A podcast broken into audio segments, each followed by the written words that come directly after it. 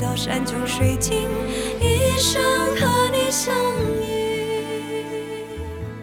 当爱跨越国界，婚姻还没平权。这里是伴侣盟跨国同婚广播特辑，我是主持人，我是志杰。那今天我们来到了第六集，对，第六集呢，呃，想要跟大家聊聊的是比较辛苦的老公，就是大家还是要谈恋爱嘛，对。可是，呃，比较如果是辛苦的劳工，然后又爱上了跨国的朋友，其实现在没有办法。呃，结婚当然就没有办法拘留这样子，所以其实大家的生活是蛮辛苦的。那这一这一个呃文章里面，其实我们就有呃谈到像两组很不一样的人。第一组人大概就是可以想象是义工，然后第二组人其实就会是在台湾比较做呃底层工作的劳动工作者。对，所以今天呢，我就特别邀请到半盟的伙伴，一个是郑涵，Hello，大家好；一位是哎呀秀文，大家好；还有就是我的太太，这样好。总之，好就是好。总之，我们呢今天就要来聊。我是台湾人，还好你是台湾人，我也觉得这样不然真的是太苦了。对，但是呢，好，所以我今天被被前面一个广播主持人说，我现在是媒人婆来着，就是自己结婚结不够，还要让大家都能结，这样对啊。所以其实本来就是大家一等等了五十五百多天嘛，所以其实这这段日子大家也都很煎熬，很不好过，这样。对，所以我们就来聊聊这个。其实跟大家想象中非常，大家想到跨国恋情的时候，总是会有非常浪漫，然后非常就是那种浪漫幻想，有就是觉得哇，来一段跨国恋情吧，然后好像就可以挥霍，然后我们就可以去其他国度生活，好像可以认识其他国家的人，然后好像就是那个生活会变得很不一样。可是事实上也没有真的那么美好。而且不是只有那一些什么高阶白领、什么高大帅什么的才会跟跨国谈恋爱。事实上，所有的平民老百姓都在跟大家谈恋爱。然后，尤其是我们的工厂，其实会有移工，所以我们爱上移工的机会也是很高的。然后，就算我们在这个杀鸡场好了，也许也会遇到就是就是移工这样子。对，所以我自己觉得，呃，总之。总之，底层的呃生命其实常常是我们忽略的，然后我们也很少看到他们的故事。那透过这一次的口述访谈，我们看到了非常多在电视荧幕不会看见的，在电影里面不会呈现的这些跨国伴侣的故事。那所以就想要请郑海来跟我们聊聊这几个故事，这样子。那第一个其实是义工的部分，对。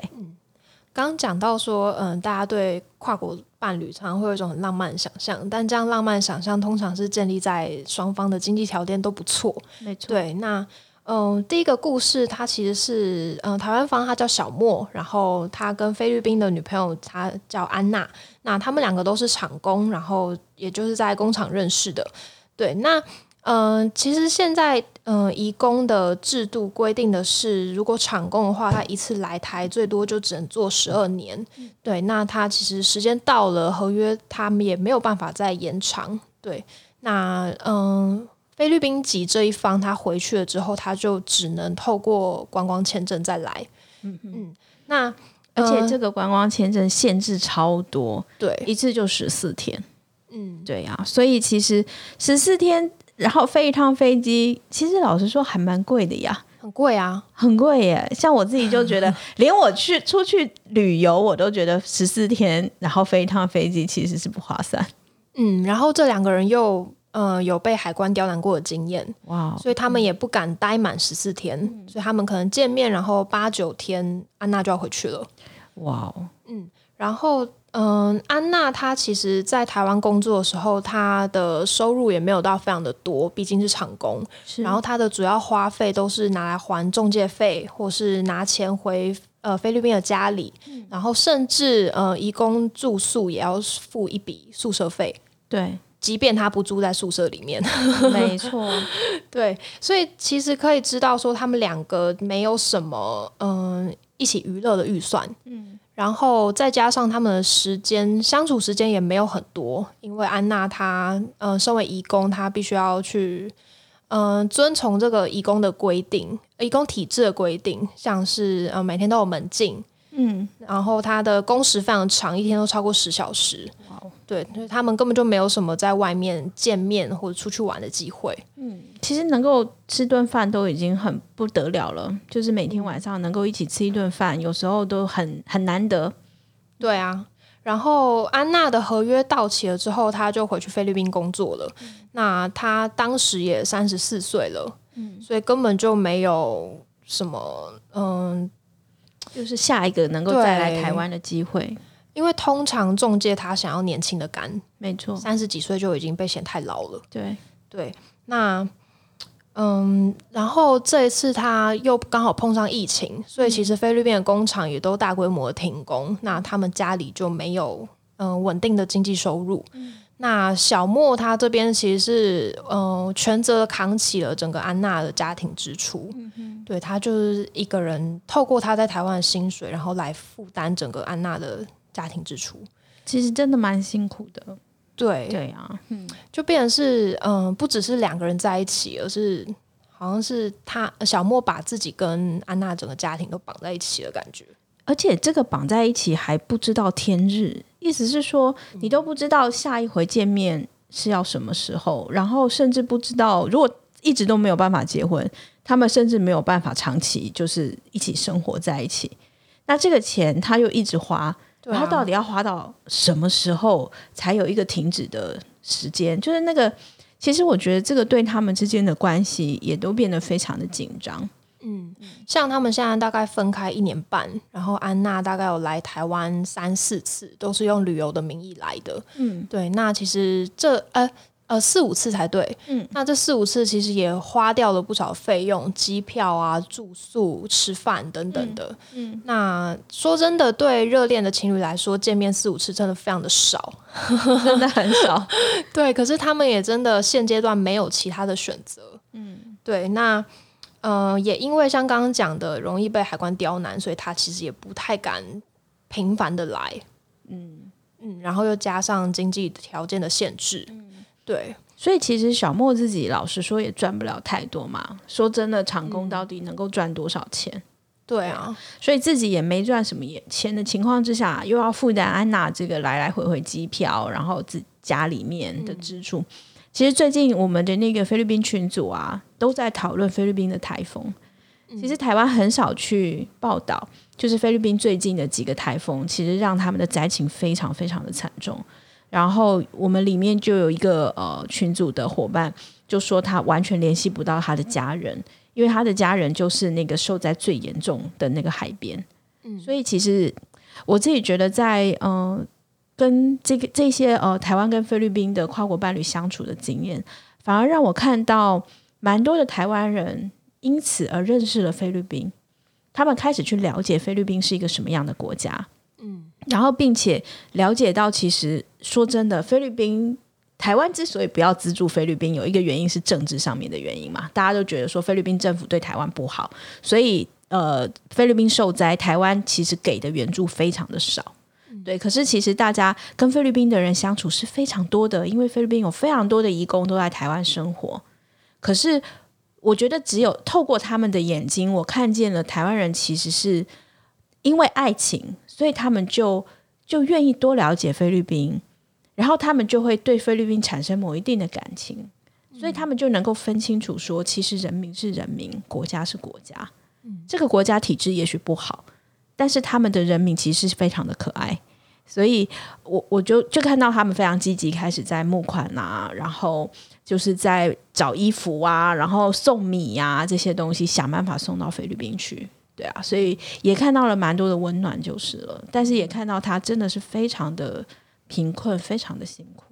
嗯嗯，对啊，嗯，秀秀有话想要说吗？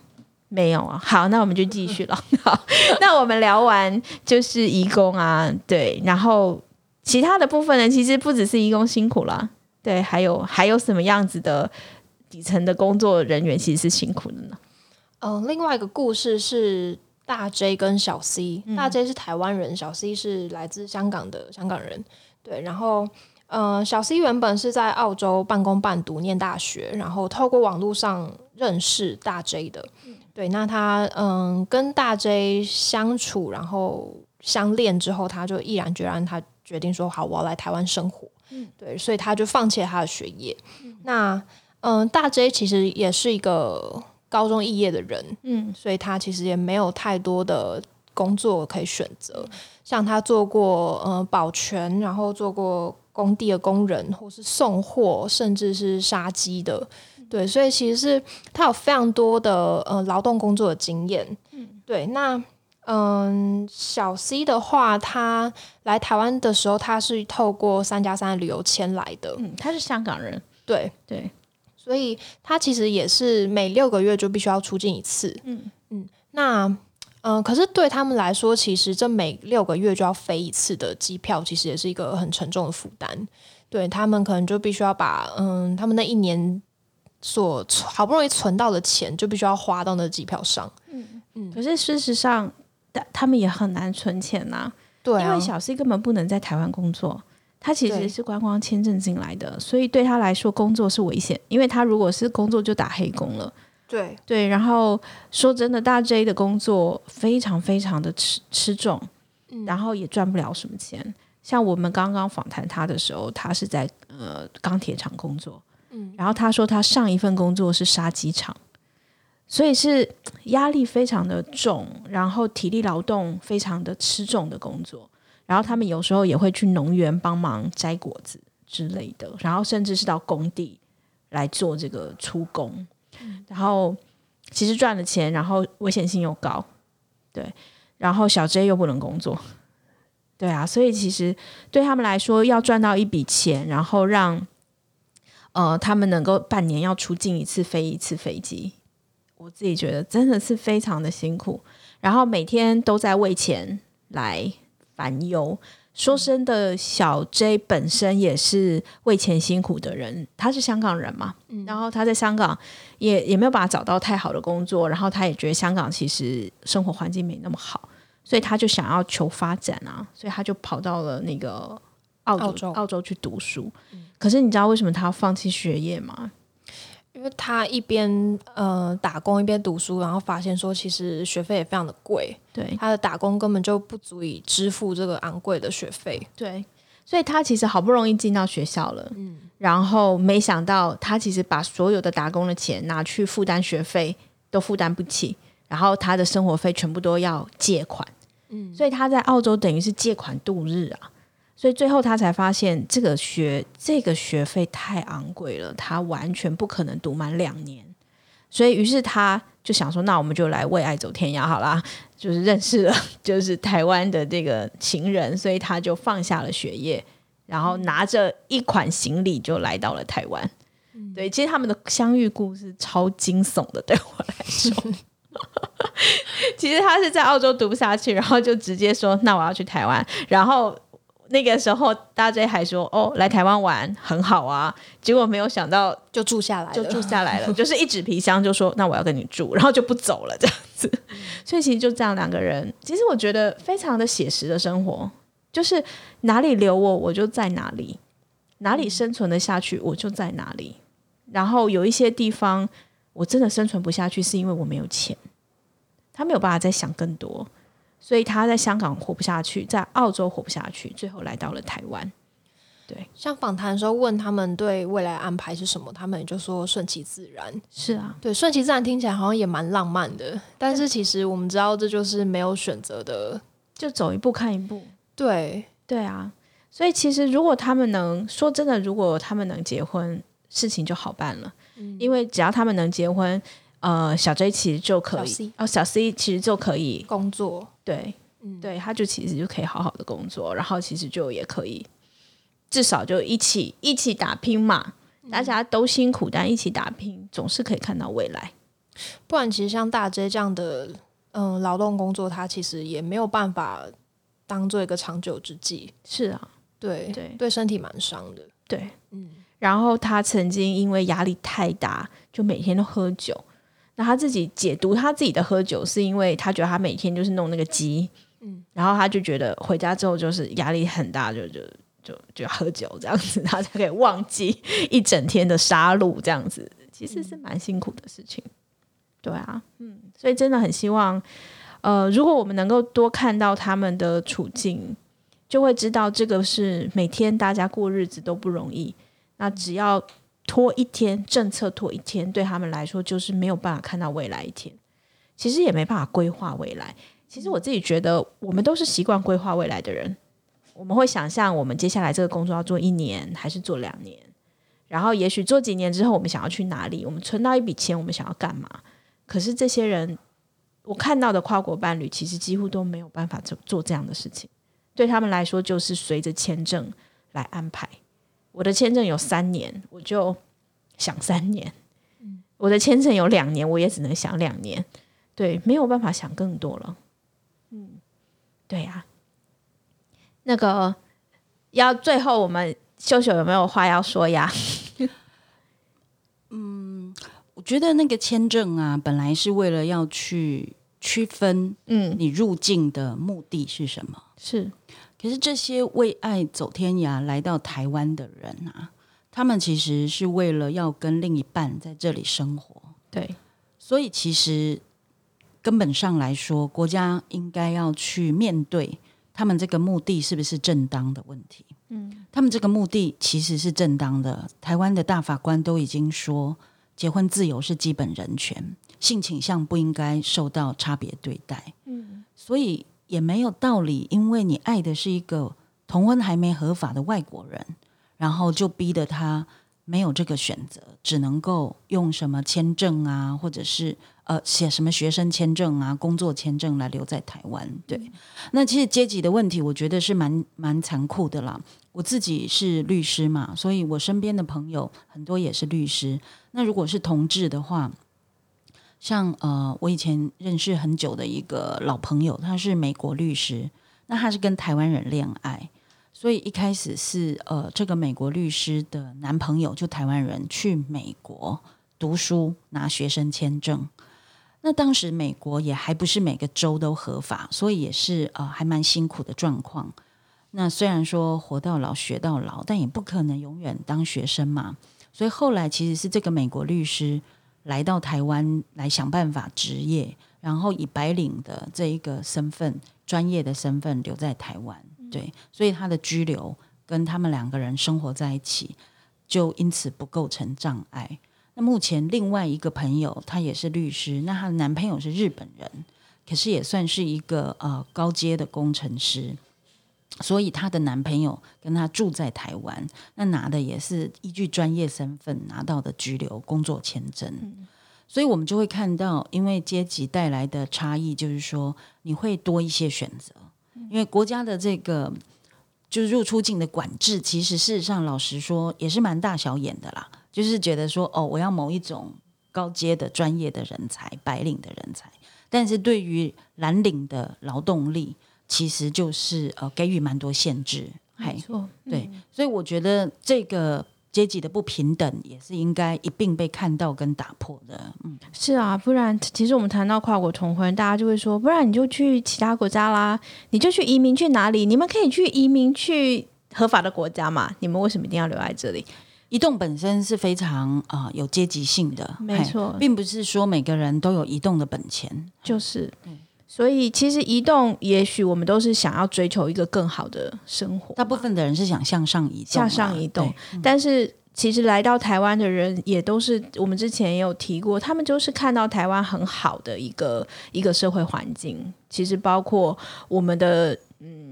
其实我们有同婚，其实台湾社会对同志是比较友善的。台湾的民主体制也让大家说话比较自由。可是我们对待移民的方式，老实说是非常残酷的。对，其实我们又很排外，尤其是现在紧神经紧绷的时候，我们对于外国人不是那么的友善。所以，其实这些来到台湾、向往台湾的人，反而就被排拒在外面了。他们反而看到台湾最残酷的那一面。其实我也是觉得。其实也会觉得这诶，其实我们常常在说我们人口不足啊，未来的工作劳力啊，刚才跟郑涵聊工作劳力怎么样？所以说真的，我们没必要这么的排外。我自己觉得，嗯，对啊。然后呃，而且大家是不是这种像大家想象中非法的啦，有国安问题的人，根本就不是这样子。所以其实大可放手，我觉得就让跨国就就通过吧。其实大家这也是一个一个很基本的人权嘛，家庭团聚、谈恋爱，国家为什么不保护他们呢？其实，嗯，其实想想都觉得很心疼。嗯嗯，对啊，所以我们最后倒数第二集，我们就来最就是跟大家谈谈这个比较辛苦的劳动阶级，那真的很需要大家比较能够看到他们的生命处境。其实我觉得我们的人生之所以还觉得有点希望，是因为我们还有选择。但是我觉得很多时候为了要谈恋爱，只是为了要团聚，其实搞到人生有时候变得有点没有选择，或者是说必须要牺牲自己觉得重要的这个人。很多人不得已就只好牺牲这段爱情。其实也许说爱情可能会觉得有一点。就会觉得说，那我们再找下一个就好了嘛，是不是 有这么严重吗？可是我发现这些真的把手啊紧紧握在一起，不愿意放开的这些跨国伴侣，其实他们都会说出一些让我很感动的故事，让他们告诉我说为什么他们不愿意放手。比方说，这个大 J 小 C 就是这样，其实他就讲到，就是这个大 J 他其实就讲到说，他不愿意放手的原因，是因为他。他的人生第一次遇到一个他他愿意冒险的人，就说在他过去的人生里面，其实我们没有介绍他的故事。其实他在他过去的人生里面，他其实是跟男生在一起的，然后有结婚，然后有生小孩，那甚至是被打家暴，然后不断的逃走这样子。那他说他第一次只遇到有一个人，这个人会鼓励他去看世界。这个人会鼓励他，把他带出台湾，带出他这个小小的地方，然后会鼓励他去冒险尝试他以前不敢尝试的东西，所以他就帮自己许了一个心愿，他就说他他们就是去那个跳水，然后他就说如果我可以跳下去，我就一定要求婚，所以他就鼓励自己，然后就跳下去之后，他就发现其实也没有这么有，也没有这么这。这么恐怖嘛，对不对？所以他就会用这些东西来告诉我们说，这个就是他人生当中他看到一个希望的人，这个人带给他很大的希望。那为什么国家要逼迫他们分手呢？其实这是蛮让人觉得难过的。对呀，嗯，所以我们今天就先聊到这里。然后，对啊，我们接下来还有一集，然后也希望大家可以陪着我们，我们来聊聊两岸的问题。好，拜拜，拜拜。